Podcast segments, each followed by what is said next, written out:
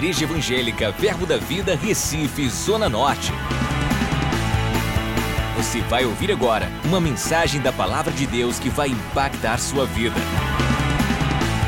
Abra seu coração e seja abençoado. Deus é bom. Quem já assistiu, eu digo assistiu porque existem muitas maneiras de você assistir o nosso culto. Quem assistiu o culto de manhã ou de tarde? Amém. Amém. Então, se você ainda não assistiu eles, ainda está programado para assistir, nós estamos nesse mês numa série de ministrações dos firmes onde a gente vai dar uma revisada nas nossas bases, naquilo que a gente crê, a gente vai dar uma revisada nos fundamentos, porque precisamos nos manter firmes às verdades ouvidas. O pastor Humberto tem falado que a verdade que nos libertou é aquela que vai nos manter livres. Então a gente não pode perder a paixão, o fogo, a graça pela palavra que uma vez brilhou os nossos olhos. Meu irmão, essa, essa palavra não envelhece. Ela não tem prazo de validade. Mas essa palavra vai nos manter livres da mesma maneira que quando a gente encontrou ela. E hoje a gente vai ver nessa noite, é claro, de manhã a gente já viu firmes na comunhão com o Espírito Santo. Fogo e poder. À tarde vocês viram firmes na justiça de Deus. E agora à noite a gente vai ver firmes na vida Zoé, na própria vida de Deus. E eu acho pertinente fazer propaganda. Não é verdade? Propaganda de livro, livro do irmão Reagan, Zoe, a própria vida de Deus. Meu irmão, eu vou concordar com você em uma coisa: a capa é feia. Já te dei essa, ok? Você já passou ali várias vezes e olhou para essa capa e disse: Hum, essa daqui não, essa aqui está mais bonita, vamos lá. Ah, tem, tem disso. Comigo tem também. Eu às vezes olho assim, no, te entrego, mas tem quase 10 anos a gráfica dessa, dessa, dessa capa. Qualquer dia ela vai ser renovada, vão lançar uma mais bonitinha. Mas deixa eu dizer, o que está dentro dessa capa, esse miolo é poderoso. E você não vai se arrepender. Fininho. E se você ler num dia que você tirasse, numa, numa manhã, 86 páginas. Amém? Então é um livro precioso do irmão Rega. Existe alguém aqui, aqui hoje, que falou, não sei se hoje à tarde, hoje de manhã, estava perguntando a Deus qual era o próximo livro que você ia ler. Quem é você? Venha cá, venha pegar. Chegue. Deus respondeu no culto para tu, irmã. Deixa eu te dar um abraço.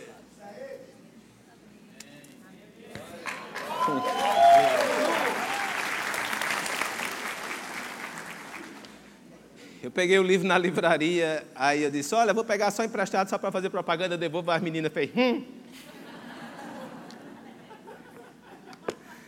Glória a Deus. Abra sua Bíblia em 2 Coríntios, capítulo 5. No verso 17 vai ser o nosso, o nosso texto base, ok? É daqui que a gente vai partir. 2 Coríntios, capítulo 5, verso 17, diz assim: E assim, se alguém está em Cristo, é nova criatura. As coisas antigas já e eis que se fizeram o novo chegou. É verdade que Deus aqui está falando sobre algo do presente, algo que a gente vai experimentar agora. Preste atenção, se você for para 2 Coríntios, no capítulo 5, no início, ele vai começar a falar sobre o nosso tabernáculo exterior, que um dia ele vai se desfazer, mas Deus tem preparado uma casa diferente, que é o nosso corpo glorificado, que vai ser nosso para sempre. E ele começa a desenvolver essa ideia, a ideia de algo futuro, algo que vai acontecer. Um corpo glorificado a gente vai ter lá na frente, quando Jesus voltar, a trombeta vai tocar e os mortos em Cristo ressuscitarão primeiro, e nós, diga nós, os que estivermos vivos, nós seremos arrebatados e teremos o corpo glorificado, num abrir e fechar de olhos. Mas enquanto ele está discorrendo sobre coisas futuras, agora ele começa a falar de uma coisa presente. O 17, na realidade, a ideia do 17 começa no 14. Volta um pouquinho lá e vamos ler comigo. Verso 14 diz assim: Pois o amor de Cristo nos. O que é que constrange, meu querido? É o quê? É o amor. É isso que vai constranger, é isso que nos constrangeu e é isso que vai constranger qualquer um. As pessoas não precisam daquilo que você tem como conhecimento, elas precisam da manifestação do amor de Deus através de você, para elas se sentirem constrangidas. E esse constrangimento não é aquele constrangimento que paralisa, de envergonha, mas é aquilo que te empurra para. O amor de Deus através das nossas vidas vai empurrar vidas para Jesus. Não é a quantidade de conhecimento que você tem que vai constranger a pessoa, mas a quantidade de amor que você manifesta. Porque é o amor dele que nos constrange. Se um dia nós fomos constrangidos de outra maneira para o Evangelho, isso não permaneceu em nós. Preste atenção, tudo que vem com a motivação que não seja amor, não fica. É passageiro. Eu, eu vivi o Evangelho dos anos 90. Por um acaso, era um bebê. Nos braços de mamãe. Mas é porque eu tenho uma boa memória e eu lembro ainda nos braços de mamãe, vivia o evangelho dos anos 90. E o evangelho dos anos 90 era o evangelho da condenação. Não faça isso, senão você vai para o inferno. Faça isso assim, senão você morre. Faça desse jeito, senão não vai dar certo. Faça assim, porque Satanás está à esquina e ele pode te pegar. Era tudo focado no diabo e nas coisas que podia fazer. Você percebe que na oração eu consagro esse século a Deus. Muitos aqui mais ligados, e os mestrinhos da palavra já tinham anotado para chegar. Ô pastor, na oração você diz que Deus é o Deus desse século, mas na Bíblia diz que o Deus desse século é Satanás. Sim, eu não vou consagrar, não. Meu irmão, eu não estou focado no diabo. Meu foco não é o diabo, no poder que o diabo tem, nas coisas que o diabo faz. Eu não quero me focar, eu quero me focar no Senhor. Se Deus me colocou nessa terra, é para manifestar o céu nessa terra e não para viver oprimido com medo do diabo. Ai, do diabo, não, porque existe algo dentro de mim que é infinitamente superior, porque maior é o que está em nós do que aquele que está no mundo. E onde eu colocar as plantas do meu pé, eu possuirei. Então, onde você chegar, tendo Cristo dentro de você, aquele lugar é santo, é de Deus e o diabo não pode tocar. O amor dele nos constrange, julgando nós isto. Um morreu por todos, logo todos morreram. Diga, todos? todos. Quem são todos? Você é todos. Todos aqueles que estão em Cristo estão mortos juntamente com Ele. Olha uma coisa horrível. Meu Deus, quer dizer que eu morri. Deixa eu dizer um negócio bom. Você já viu morto com medo?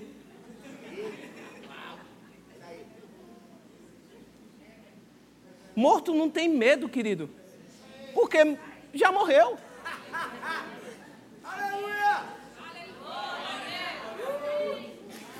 Pensa num conjunto de medo. Vamos lá, eu tenho medo de altura. Estou trabalhando isso, meu irmão. Ok? Estou trabalhando. O que é altura, pastor? Eu estava subi um andaime. Aqui a gente estava fazendo, passando os fios para o aniversário. E eu subi no andaime e eu digo: olha, dessa parte do andaime para cima é altura para mim. Não deixei de subir, porque eu estou trabalhando. Mas dizer que eu estava confortável lá em cima, balançando, o andaime balançava e fazia. Ei. É medo, pastor? Não, é cuidado. Tenho medo de altura. Mas por que eu tenho medo de altura? Porque se cair, vai fazer o quê? Morrer. Não, a altura que machuca eu não tenho medo, não. Eu tenho medo da altura que mata. A altura que machuca é o pé de goiaba, eu subo no pé de goiaba. Eu, no máximo vai cair, vai se machucar. Mas terceiro andar de um prédio, não me penduro. Não vai acontecer, querido. Rapel, não vai acontecer. Pular de paraquedas, não me convide. Eu não vou. Por quê? Porque se cair, vai o quê? Morrer. Então, o conjunto de medo que a gente tem, a gente só tem porque leva a. Existem medos irracionais, né? Desculpa, amor. Medo de barata é irracional.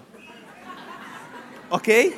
Medo de barata é uma fobia. Não estou falando dessas coisas patológicas que a gente trata com remédio, não. Eu estou falando dos medos reais. Medo de cobra. Por quê? Porque cobra pica. E pica faz o quê?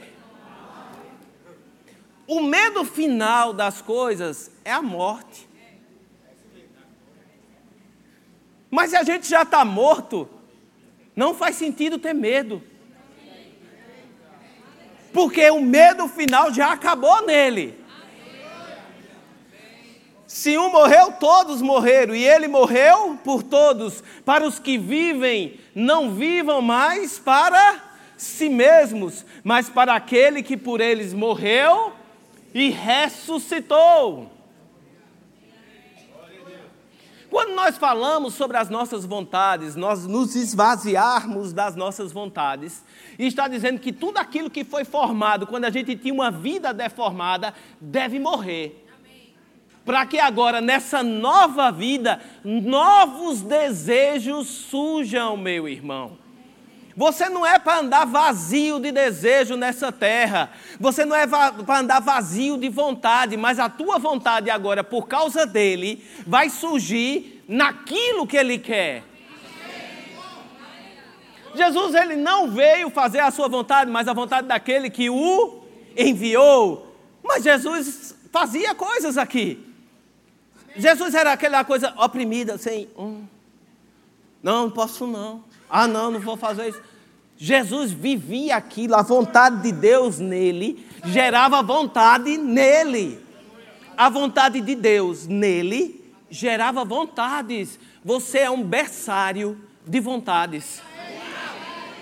Desde que elas nasçam no ambiente certo, que é o ambiente do Espírito de Deus. Ele quer que você tenha vontades. Desde que geradas nele. Então, você agora morreu e agora você está vivo nele. Se abra. Para quê? Para que novas vontades sejam geradas dentro de você. E as, e as vontades antigas? Joga fora. Joga fora. Por quê? Porque existe uma perspectiva nova para você é infinitamente melhor nossa vida com Cristo do que a vida que a gente tinha antes, meu irmão.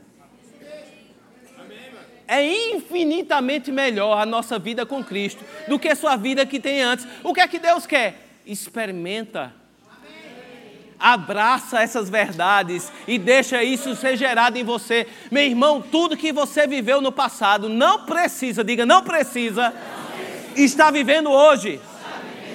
Toda decepção, todo o engano, tudo que deu errado na sua vida, não precisa mais estar vivendo hoje. Mas, pastor, se eu estou vivendo ainda, para! É só você parar. Por quê? Porque ele morreu para lhe dar a capacidade de você parar de viver essa vida que não dá resultado. Volta para o texto. Assim que nós daqui por diante a ninguém conhecemos segundo a carne, se antes conhecemos Cristo segundo a carne, agora não conhecemos desse modo, diga, ninguém, ninguém. eu conheço mais pela carne. Para de julgar as pessoas pelo seu exterior. Para de rotular as pessoas pelos seus erros. Para de rotular as pessoas pelas suas falhas. Nós somos treinados desde pequenininho a rotular pessoas. Não, fulano é coisado, fulano é assim, fulano é assado, fulano é desse jeito, fulano mente, fulano atrai, fulano parou. Não olha mais o exterior, olha o potencial que está dentro da pessoa. Todo mundo que está lá fora tem um potencial de ser crente. Não tem um sequer, ruim como for, que não tenha um potencial dentro de si de se tornar um irmão como você. Todos lá fora, para de olhar na carne, começa a olhar o potencial do espírito dentro da igreja, o irmãozinho ainda que está amadurecendo, ainda está aprendendo, e você rotulando e deixando, não, esse irmão não presta não, deixa para lá, vige lá, vem ciclando, vamos embora. Dentro da igreja, meu irmão, o irmão que ainda não tem a maturidade que você tem, desenvolve essa maturidade nele, como? Chegando perto, chama para junto, bota debaixo da asa, diz aqui, rapaz, eu vejo um potencial de torar em você. Mas a gente vê pessoas indo e voltando, indo e voltando, chegando e saindo, sem um toque. E muita gente aqui sentada, os pastores dessa igreja. Vamos lá, bora lá. É, os pastores dessa igreja nem tocaram. Fulano chegou e saiu, foi embora. E nem. E você? Que viu, que percebeu, que estava lá, assistiu de braço cruzado. Oi, estamos aqui, estamos juntos. Vamos andar nessa caminhada junto. Vamos fazer esse negócio crescer. Então vamos assumir a nossa responsabilidade. Você é tão responsável quanto a gente, meu irmão. Para fazer a coisa crescer, para acolher, para chamar para perto, para tomar junto com seu irmão decisões que vão salvar a vida dele. Se você vê gente chegando, e sim tem problemas, lógico que tem. Qual de nós que chegou aqui lindo, lindo, maravilhoso? Né? Pessoas que nascem, levam uma tapa na bunda e olham assim, que Deus o abençoe. É um hospital isso aqui, vai chegar gente doente. Mas a equipe não se faz só com médico. A equipe tem muita gente nessa equipe, meu irmão. E você é convidado a deixar de olhar as pessoas pelo rótulo que ela tem e ver o interior. Não conhecemos mais pessoas pela carne, mas conhecemos agora pelo potencial do espírito que está dentro dela. E nós vamos investir em pessoas. E, finalmente, se alguém está em Cristo, nova criatura. Tudo se fez novo. Nesse livro do irmão Hegel, ele cita João 10. Do, a partir do verso 10, ele lê só o verso B, mas eu vou ler todo. Ele diz que assim no 10, 10, João 10, 10, o ladrão vem somente para roubar, matar e destruir. Eu vim para que tenham vida e a tenham em abundância. No verso 11 diz: Eu sou o bom pastor e o bom pastor dá a sua vida pelas ovelhas. Essa vida que ele está dizendo que ele veio trazer é a vida Zoe no original. E Zoe é a própria vida de Deus. O que Jesus veio trazer para a gente não foi uma vida melhor, um livro de regras, um livro de maneira que a gente deve viver. Olha, vou ser sincero: se você quiser viver a Bíblia como regras sociais, você vai viver bem. Ok? Porque a Bíblia diz para não mentir, para não roubar, diz, ser, diz até para ser educado. Trate seu irmão bem, como você gostaria de ser tratado. Não é verdade? Vai ser um livro de regras boas para você viver, mas isso não segura a tua onda. Isso não resolve a tua parada. Um livro de regras não resolve a tua parada, porque a Bíblia não veio trazer um código moral de conduta. Ela veio trazer mudança por dentro. E Deus disse: Olha, já dei vários códigos morais de conduta, e eu culminei com um código moral de conduta maior, que é a lei. A lei é o maior código moral de conduta criado pela história humana. Tanto é que não foi o humano que criou, foi Deus. Mas enfim, se você for ler a história, não vai existir nada superior à lei. E ele diz: todo o código de moral de conduta não segurou a onda. Porque no final das contas eles erravam. Como é que eu resolvo isso? Vou morar dentro deles. Eles não vão ter mais a lei na cabeça deles, mas eu vou inscrever as minhas leis no seu coração. e eu serei o teu Deus, e eu serei o teu Pai, e vocês serão o meu povo, e vocês serão os meus filhos.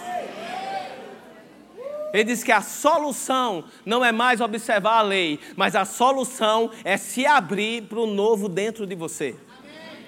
Quando nós nascemos de novo, nós não mudamos exteriormente.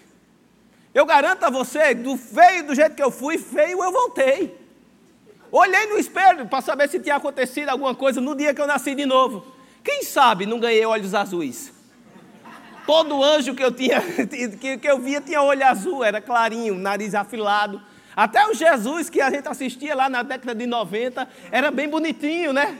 Depois, assim, 2000 foram mais ousados, botaram um Jesus Cristo feio, tem uns feinhos que aparecem. Mas até, dois, até 90 não fazia, não, fazia só Jesus Cristo bonito. Eu disse, quem sabe? Não deu uma afilada no roncho, não ficou com os olhos. Não, fiquei do mesmo jeito. Mas algo aconteceu porque a Bíblia, que é a verdade, diz que algo aconteceu. Ele diz: naquele dia que eu nasci de novo, algo aconteceu. Nova criatura. Para ser novo, precisa andar de maneira nova. O novo precisa se manifestar, meu irmão. Quem já trocou de carro? Eu não sou como o pastor Júnior, que é especialista em ter carro ruim na, na antiguidade. E talvez se ele estivesse falando esse exemplo, ele ia ser perfeito. Porque ele ia dizer os Chevette 87, os Fuscas Brasília que ele teve. Ele não, mas a gente já teve carro velho. Já passou, nem que, nem que foi um dia novo e agora é velho, ficou na nossa mão. E a gente já comprou um carro novo, trocou. Você já teve essa experiência? Tá, qualquer coisa, seja carro não, uma coisa que você tinha que era bem velhinha e você comprou uma nova. Uma televisão nova, um carro novo, uma moto nova, uma bicicleta, um sapato, um sapato. Sapato, todo mundo já teve um sapato. O sapato velho você não ligava, chovia, fazia sol, era poeira, era lama. Você pisava com o bichinho lá, depois dava uma esfregada nele, tava beleza. Sapatinho novo no pé, choveu, você. Ei! Que foi, meu filho? Parar de chover. Tá chovendo muito. Por quê? Existe procedimento novo a ser tomado com aquilo que é novo. Meu irmão, se o velho era esculhambado, o novo não é mais não, o novo é direito. O novo é certo, o novo acontece. Você precisa provar coisas novas. provar coisas novas.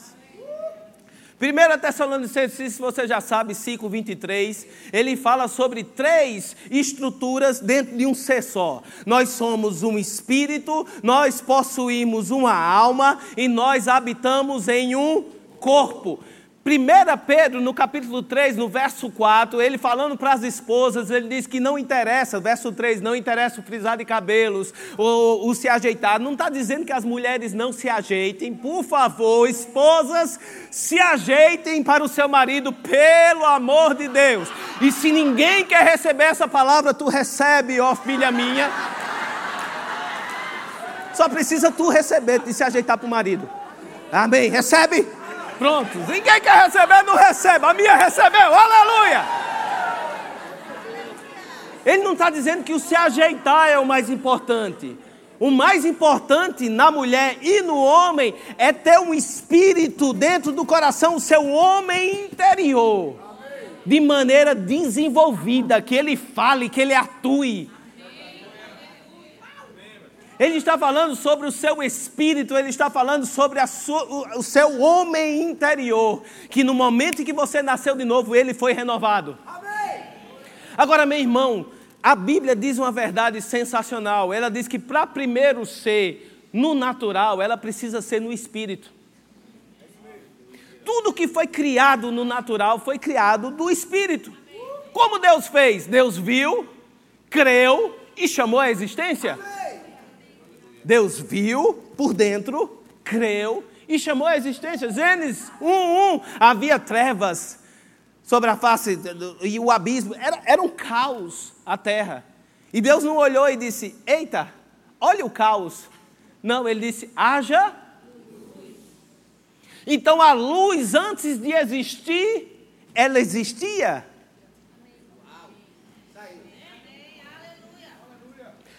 Deixa eu dizer um negócio. Você já é. Você só precisa o quê? Manifestar. A base que você precisa para mudar já está dentro de você. Aquilo que você precisa para andar no novo já está em você.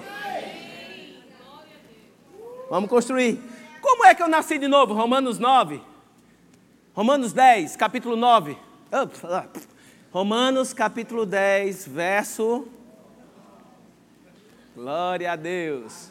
Diz o que? Se com tua boca confessares Jesus como Senhor e em teu coração creres que, que Deus os ressuscitou dentre os mortos. Quantos aqui já fizeram isso? Esse confessar, meu irmão, não precisa ser público, embora que é um show, né? Ah, aceitar Jesus na igreja é um sucesso, meu irmão. Ser abraçado, vai agradecer, vai, vai ter seu, seu momento. Calma, vai, vai aquecendo aí, vai ter apelo para a salvação. Hoje é a tua noite, mas vai recebendo a palavra, ok? É um sucesso, mas não precisa ser necessariamente na igreja. Você pode ter feito isso na rua, você pode ter feito isso na sua casa, você pode ter feito isso no seu trabalho. Se você creu que Jesus está vivo porque Deus o ressuscitou e confessou Ele como Senhor da sua vida, aconteceu. Meu irmão, o que é crer com o coração e confessar com a boca? Creio com o coração e falo com a boca. Isso é?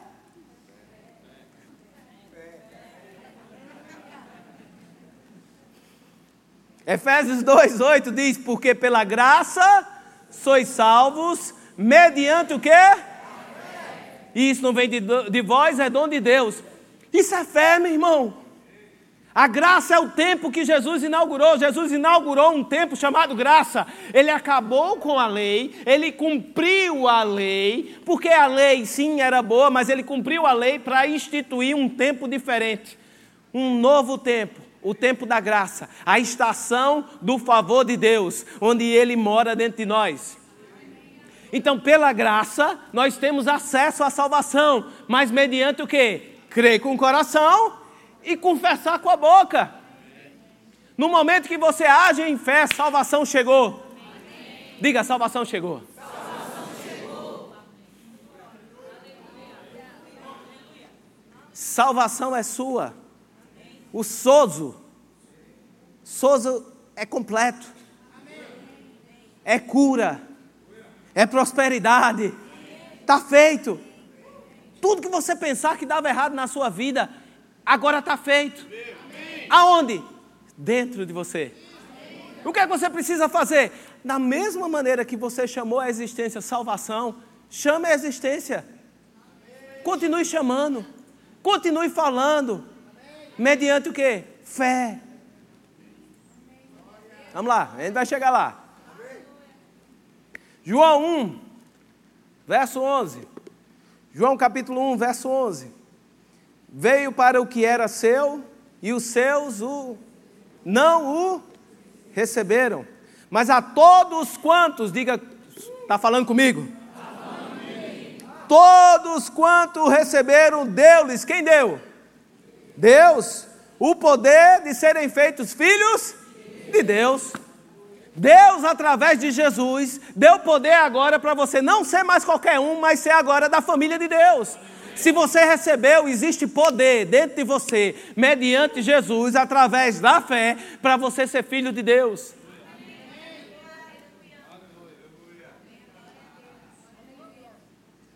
Mas, pastor, é que eu fico meio assim de dizer que Deus é meu pai. Vai que ele não. Eu fico meio envergonhado. Se Deus não tem vergonha de te chamar de filho, Ele não se envergonha de você e ele diz filho amado. Por que você chega no canto e se envergonha de dizer que ele é teu pai? Começa a falar. Quantos aqui já falaram isso de, com carinho mesmo? Eu sei que tem um. tem uns machos feios. Comigo foi difícil esse negócio. Eu, eu chamava de Senhor Deus, Deus de Isaac, de Abraão, de Jacó, um Senhor, meu Deus, o Deus da minha. Eu chamava disso tudo, mas eu tinha uma dificuldade de chamar papai. Você já falou isso? Vamos fazer publicamente essa confissão? Você consegue?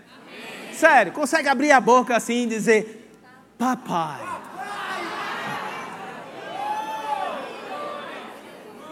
É esse acesso que Ele te dá, é essa confiança que Ele te dá, é esse poder que Ele dá para você. Meu irmão, quando você fala, meu Pai querido, tem tanta coisa que cai por terra, meu irmão.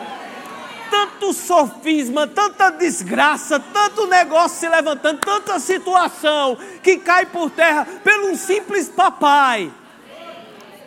Papai não é só uma palavra, papai é uma situação, papai é um relacionamento, papai é algo vivo, algo que está lá, algo presente pelo menos todo pai deveria ser. É algo. Pre... Dia dos pais, né? Hoje. Não, coisa linda! Paizinho querido, Ele está lá, Ele está presente, Ele está disponível. Nunca vai ter coisa ruim o suficiente ou besta o suficiente. Não tem nada que aqueles três meninos lindos venham falar para mim que seja sem graça. Eu não consigo achar nada besta naquilo que eles vêm falar para mim. Sempre é interessante, por quê? Porque está relacionado a eles. Pode ser a coisa mais sem sentido e sem noção. Vai escutar de mim, uau! Meu Deus, que legal! Porque eu entendo cada fase e eu vejo o potencial de cada um. Eles não estão no meu nível de entendimento das coisas. Deus te entende. Ele entende cada fase sua, Ele sabe onde você está. Você não precisa fingir para Deus, você pode chegar como você é mesmo, do jeitinho que você é, ainda faltando maturidade, ainda faltando crescimento, trabalhando coisas entre você. Você pode chegar diante dele e dizer: Papai, me escuta, me ouve. Ele vai olhar para você e vai dizer: Uau! Não existe nada que seja besta quando é relacionado a você e o Pai. Ele quer te escutar. Ele quer saber tudo. Ele precisa. Não foi você que correu atrás dele, foi ele que veio atrás de você, meu irmão. Foi Ele que veio atrás de você, foi Ele que morreu no seu lugar, foi Ele que entregou o seu filho amado para morrer naquela cruz por você. É Ele que quer esse relacionamento. Você não está perturbando, você não está ocupando Deus, muito pelo contrário, você está desenvolvendo algo com Ele. Por sinal, hoje a gente vai ceiar. A gente vai participar da ceia do Senhor. Eu não sei você, meu irmão, quando eu cato as memórias que eu tenho da minha casa, dos meus pais, a maioria delas, 80% das minhas memórias estão relacionadas à mesa. A estar junto, a comer junto. É na mesa que a gente falava, era na mesa que tinha umas discussãozinhas, umas DRzinhas na família. Né? Era na mesa que tinha festa, era na mesa que a gente celebrava conquista, era na mesa, meu irmão, que a gente criava identidade. Eu estava hoje me preparando para o culto, trancado. Eu não vou dizer que foi Deus que falou comigo, meu irmão, porque é muito bom, né? O cara sobe aqui, pega o microfone, irmãos. Lá, lá no testemunho, ele diz assim: Pastor, eu não sei, eu estava com um negócio assim, só com um sentimento, e eu estava meio assim brigando comigo mesmo, e eu fui lá, e acabei fazendo, e a coisa foi. O irmão olhou para mim e disse: Rapaz, eu estava orando por isso mesmo. E eu disse: Pastor, que coisa linda. Aí a gente coloca ele no púlpito. Ele: Irmãos amados, Deus falou comigo. E parece que a experiência se torna, no, viu o trono de Deus com os, os anciões, né, com os quatro seres viventes na frente, com chama, o anjo fazendo assim. É por dentro, é, é ser guiado por dentro, é algo, é uma vozinha aqui. E eu estava lá orando em línguas, escutando música, trancado no meu quarto. E aquela vozinha aqui diz: vai lá na cozinha. Vozinha. Não foi a visão aberta, não foi anjo. Eu sento lá, tá os três coisinhas comendo. lasanha. Do almoço, porque gostam demais. Está lá comendo a, a comida lá. E eu sentei. Eu disse, Deus vai falar comigo aqui. O que para alguns poderia parecer, mas pastor, você deixou de se consagrar, de buscar o Senhor para ficar nesse tempo. E eu estava criando identidade. Deus começou a falar comigo na mesa. Eu crio identidade. Na mesa você começa a falar coisas e esses meninos aqui estão pegando. E é chegado a gente participar da mesa do Senhor. E a gente pregar a identidade, meu irmão. E a gente começar a viver nessa terra de maneira digna aquilo que Ele conquistou na cruz por nós. É nessa mesa aqui, quando passar esse pão, quando passar esse suco de uva, você vai pegar isso e vai dizer: Senhor, essa é a noite que algo é formado dentro de mim, eu vou sair dessa mesa diferente.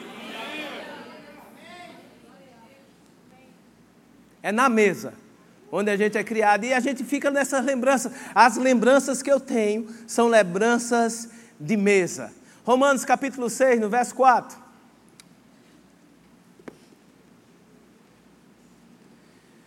Fomos, pois, sepultados com Ele na morte pelo batismo, para que, com Cristo, como Cristo foi ressuscitado dentre os mortos pela glória do Pai, assim também andemos nós em que, gente? Eu queria que os diáconos já se preparassem. Andássemos nós em novidade de vida. Se lembra que a gente estava morto, morto com Ele? A gente morreu. E medo já acabou porque a gente está morto. Mas agora, assim como Ele é ressurreto, nós também o somos. E agora a gente anda nessa terra não mais como a gente andava antes, mas a gente anda agora em novidade. Meu irmão, a gente prega a palavra. Diga a palavra. A palavra não é de uma pessoa, não é de um pensamento, não é de uma linha psíquica ou de, de pensamento filosófico, é a palavra de Deus. Eu não estou aqui fazendo alta ajuda para você pensar no novo. Eu estou dizendo que Deus está querendo que você, que é nascido de novo, pense no novo. Procure o novo. Ande no novo. Não aceite mais padrões antigos. O que é que o mundo quer que a gente pense? Que existe uma guerra. Ó, oh, pastor, existe uma guerra e o meu homem, é, o meu velho homem luta com o meu novo homem para saber quem ganha. E quando você vai ver na Bíblia, ela está dizendo: olha, já acabou. No momento que você nasceu de novo, o velho homem morreu. O que é que fica e que você precisa lutar? Hábitos. Você precisa matar os velhos hábitos. Mas qual é a diferença deu agora para aquele outro se eu continuo fazendo a mesma coisa? Aquele outro não podia, com sua própria força, se libertar desses hábitos. Mas esse novo homem agora está livre. Os diáconos podem vir.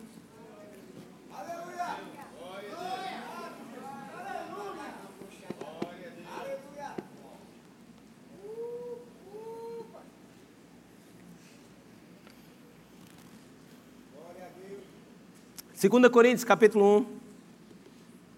Grupo de louvor também. Vamos fazer um completo agora. 2 Coríntios capítulo 1, verso 19, diz assim: Porque o Filho de Deus, Cristo Jesus, que foi por nosso intermédio anunciado, anunciado entre vós, isto é, por mim, Silvano e Timóteo, não foi sim e não, mas sempre nele houve o sim. Diga sim. sim. Mas será que é para eu viver? Sim. Mas será que é para eu. Sim. Mas será que é para. Sim. Tudo que você está ouvindo aqui da palavra de Deus, se você está pensando se é para você, sim. Esse sim é quem? Em Cristo Jesus. Mas é para andar em novidade de vida? Sim. Mas é para eu deixar os velhos hábitos? Sim. Mas é para eu viver essa vida em Deus? É para eu pensar no novo? Sim. Meu irmão, tem gente andando escravo do passado. Preste atenção, não estou falando de gente que está vivendo escravo do passado, embora que tenha, de 10 anos atrás. Eu estou falando gente de escravo do passado de ontem. O de 10 anos para trás existe. Existe. Mas tem os escravos de ontem. E quando eu falo para você que tem gente escrava de 10 anos atrás, você diz, Ixi, povo besta. Mas o ontem também é passado, meu irmão. Eu sei que coisas podem ter acontecido ontem, meu irmão, mas hoje é um novo dia. Hoje tem um novo, mas se foi hoje, o amanhã vai chegar, meu irmão. Não vive escravo do passado, não vive escravo dos erros que aconteceram. A cada manhã as misericórdias dele se renovam, meu irmão. Viva o novo, busque o novo. Mas o passado vai querer voltar, vai querer vir para a sua mente, vai querer passar na sua frente, e você diz: sai para lá, Satanás, passa para trás. O único, o único que pode te parar é você mesmo. Mas Jesus está dizendo para você: você tem o sim. Você tem o sim para avançar, você tem o sim para prosperar, você tem o sim para fazer acontecer. Agarra o sim, meu irmão. Porque quantas são as promessas de Deus? Tanto tem nele, em Jesus, o sim porquanto também por ele é o Amém, para a glória de Deus por nosso intermédio. As promessas que Ele tem para você, você tem tanto o sim quanto o amém. Parece ser a mesma coisa, mas não é. As promessas dele já tem o sim. É para você, é para você, você tem o sim. E em Jesus você tem o assim seja. Amém. É, amém é ele. Mas amém também. É pegar aqui na mão. Pega, deixa a Bíblia. É pegar aqui na mão e dizer: Eu concordo. Vê só. Jesus está dizendo: Tu tem as promessas de Deus? Tem as promessas de Deus? Eu digo sim.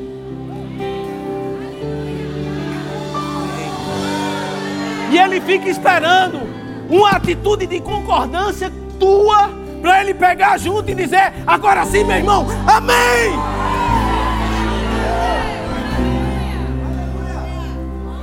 Pega as promessas, pega as promessas, pega as promessas, pega as promessas.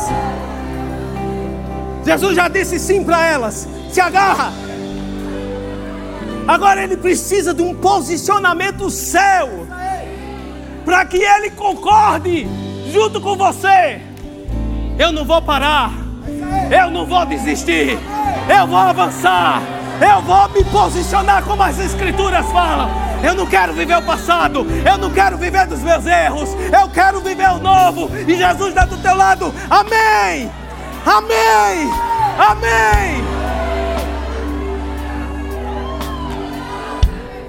Ele está pegando junto com você.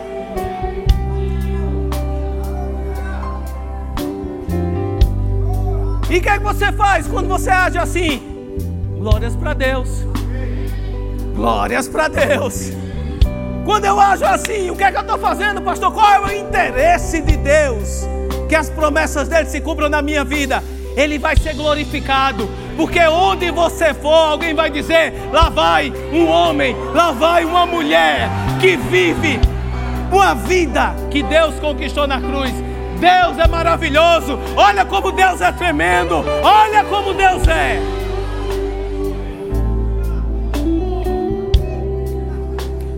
Só um adendo, a gente vai voltar para cá. João 15,8 diz: Nisto é glorificado meu Pai, em que deis muito fruto, e assim vos tornareis meus discípulos. Nós fomos chamados para frutificar, para que Deus seja glorificado. Essa é a vida de Deus em nós.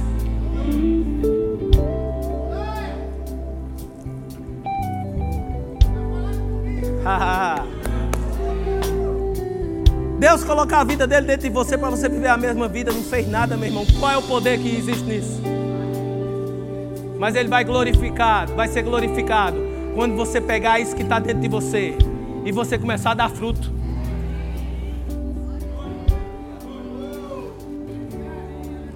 Nós prosperamos por quê? Porque Ele está em mim. Nós damos certo por quê? Porque Ele está em mim. Eu sou curado por quê? Porque Ele está em mim. Minha família é uma bênção, por quê? Porque Ele está em mim. Eu tenho um casamento maravilhoso, por quê? Porque Ele está em mim. Meus filhos são uma bênção, por quê? Porque Ele está em mim.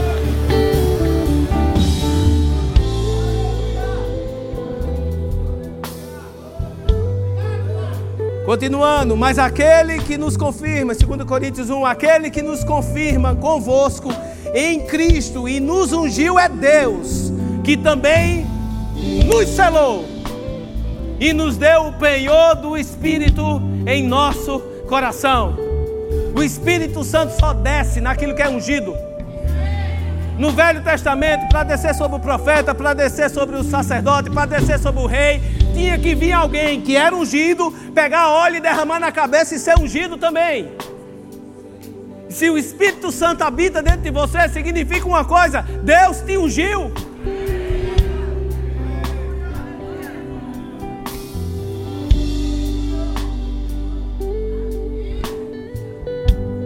Talvez se eu mandasse antes de falar isso, eu quero que aqueles que têm a unção se levante. Você ia ficar sentado esperando os ministros se levantar. Os ungidos de, de Jeová se levantem, sem esperar. Não, deve ser pelo menos aqueles que trabalham na igreja. Mas Deus já colocou o Espírito dele dentro de você, meu irmão. Isso significa que a unção dele já caiu sobre você. E se você é ungido, levante sua mão bem alta e dê um glória a Deus. A nova vida dele te ungiu, você é ungido do Senhor, e como Deus ungiu a Jesus de Nazaré, o qual andava por todo canto, pregando, ensinando e destruindo as obras do inferno, curando os enfermos, manifestando o poder. É essa unção que está sobre a sua vida. Eu estava brincando não me lembro mais nem com quem, e dizendo que essas minhas mãos são reconhecidas como armas em 27 países. 27 países reconhecem as minhas mãos como armas. Mas deixa eu corrigir isso. Em todo lugar a minha mão é arma. Por quê? Isso é mão de ungido, meu irmão. Essa é mão que destrói, destrói obra do inferno. É mão que se chegar na cabecinha de um, vai passar a unção de Deus, vai mudar histórias, vai curar enfermo. E eu não estou satisfeito até que minha sombra cure alguém. Vamos crescer junto, meu irmão. É ali, ungido. Tu é ungido. Começa a desejar.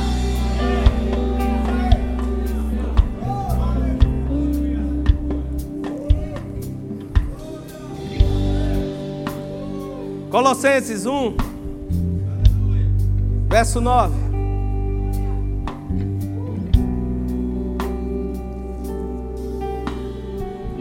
Por essa razão também nós, desde o dia em que o vimos, não cessamos de orar por vós e de pedir que transbordeis de pleno conhecimento da sua vontade. Como é que eu conheço a vontade de Deus?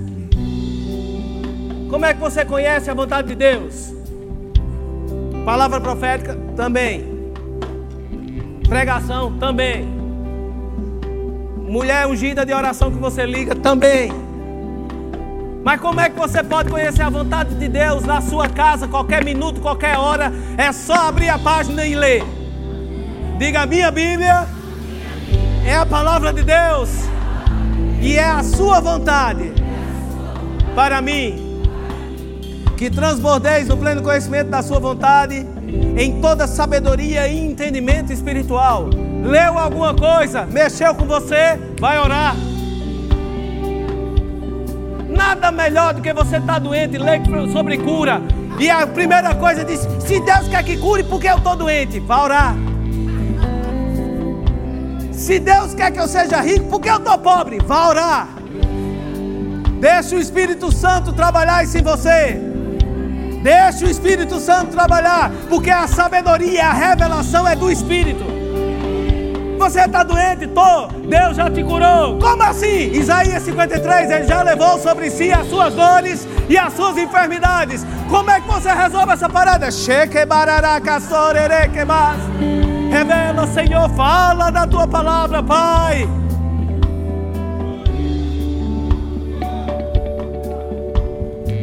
A fim de viverdes de modo digno do Senhor, para o seu inteiro agrado. Diga frutificando. Não está querendo frutificar, não. Diga com mais, com mais força, meu irmão. Fale para a situação. Fale para a circunstância. Diga frutificando. Agora se imagine uma árvore no deserto. O mundo vai olhar para você e vai dizer: "Ah, tá doida, só tem deserto aqui". E você vai dizer: "A minha fonte não é natural". A minha fonte não está nesse mundo, a minha fonte não se pode ver, mas a minha fonte vem dos céus. Não interessa o deserto, não interessa a crise, não interessa o que está por fora. Eu recebo, eu ando nisso, é promessa de Deus. Eu tenho sim, e nele eu tenho amém. E você vai frutificar e crescer frutificando em toda boa obra e crescendo no pleno conhecimento de Deus, sendo fortalecidos com todo o poder, segundo a força da sua glória, em toda perseverança e o que? Paciência, longanimidade, não desiste. Não desiste. Eu vou dizer de novo. Você estava prestes a desistir. E Deus está dizendo para você aqui e agora: não desiste. Tem paciência. Continua. Continua. Vai acontecer. Toda perseverança e longanimidade com que? Com alegria e ações de graças. O que é isso, meu irmão? Não fica chateado. Não fica de lundum. Não vou abrir. E vai fazer o quê? Rir como é que ri? Dando graça. Hahaha. Quem foi? Graças a Deus. Por quê? Vai acontecer. Como? Não faço ideia. Hahaha. Eu acho que vai ser ceia de embriagado hoje. Vai ser, vai, vamos sair tudo bebo hoje. Ha, ha, ha. Ele diz: Não se embriagueis com vinho, mas enchei-vos do Espírito, Efésios 5. Bebo não tem medo, bebo é rico. E bebo é bonito também. Não é verdade? Eu acho que vai ser a ceia dos embriagados hoje. Com toda alegria, dando graças ao Pai que nos fez idôneos, capazes de receber a herança dos santos na luz, porque Ele nos libertou do império das trevas e nos transportou para o reino do Filho do Seu amor, no qual temos a redenção e a remissão dos pecados.